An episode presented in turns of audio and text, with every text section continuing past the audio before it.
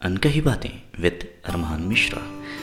यहाँ मैं आपको उस सफ़र पे ले चलूँगा, जहाँ हम बातें करेंगे ज़िंदगी के हर एक मोड़ की, हर एक पड़ाव की। यहाँ हम ज़िंदगी बेहतर बनाने की हर उस फार्मूला को अपनाएँगे, जिससे हम अपने आप को और बेहतर और खूबसूरत बना सकते हैं। चलिए तो फिर चलते हैं ऐसे सफ़र पे।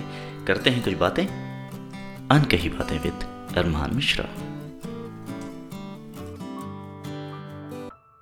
मैं जब छोटा था तो मुझे याद है, हम दोनों भाई बहन का जन्मदिन बड़े शोर शराबे में होता था।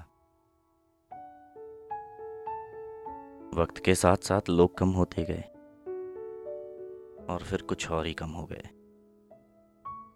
कहीं सुना था, कुछ सिक्के जेब से क्या गिरे, रिश्ते भी बिखर गए। लेकिन मेरे लिए दुनिया के सारे रिश्तों में सबसे खास रिश्ता मेरी माँ का है। सारी के लिए उनके पास पैसे हो ना हो, मेरे बर्थडे गिफ्ट के लिए ज़रूर होते थे। वक्त कितना भी थका देता है, लेकिन माँ का एक बार प्यार से सर पे हाथ फेर लेना सारी तकलीफ़ें दूर कर देता है।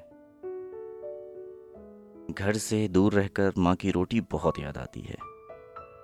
फिर अक्सर घर से लाया हुआ मिठाई का डब्बा खोल के बैठ जाता हूँ। कभी कभी रोना चाहता हूँ। लेकिन घर से निकलते वक्त माँ की मुस्कुराहट याद आ जाती है। माँ